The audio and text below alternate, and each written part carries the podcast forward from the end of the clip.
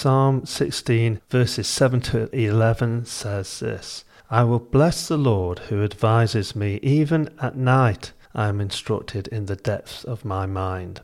I always put the Lord in front of me. I will not stumble because he's on my right side. That's why my heart celebrates and my mood is joyous. Yes, my whole body will rest in safety because you won't abandon my life to the grave. You won't let your faithful follower see the pit. You teach me the way of life. In your presence is total celebration. Beautiful things are always in your right hand.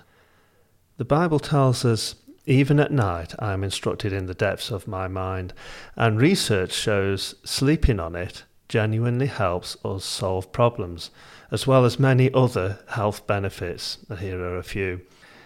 It can improve your memory, your mind is surprisingly busy while you while you snooze, and during sleep strengthens memories or practices skills learned while you were awake.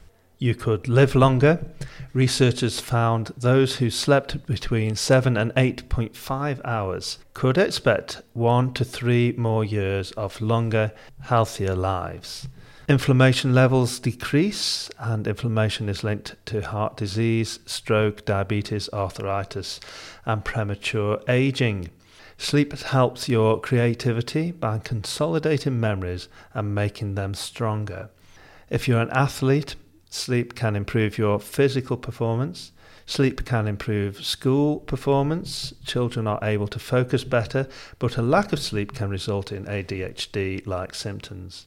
And sleep can help you maintain a healthier weight, lower stress, less prone to accidents, and improve improved mood are also attributed to good sleep. Despite the benefits of sleep, one out of three people report struggling with insomnia.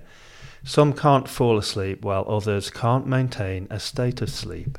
I wonder why this is. Could it be stress, anxiety, pressure of modern life, or maybe just too much caffeine?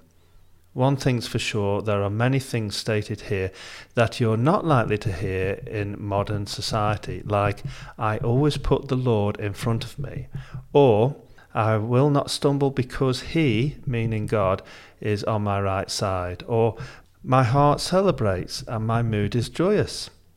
These statements come from faith in God. Trust in God's goodness is what inspires a believer to say, You won't abandon my life to the grave. You won't let your faithful follower see the pit. You teach me the way of life.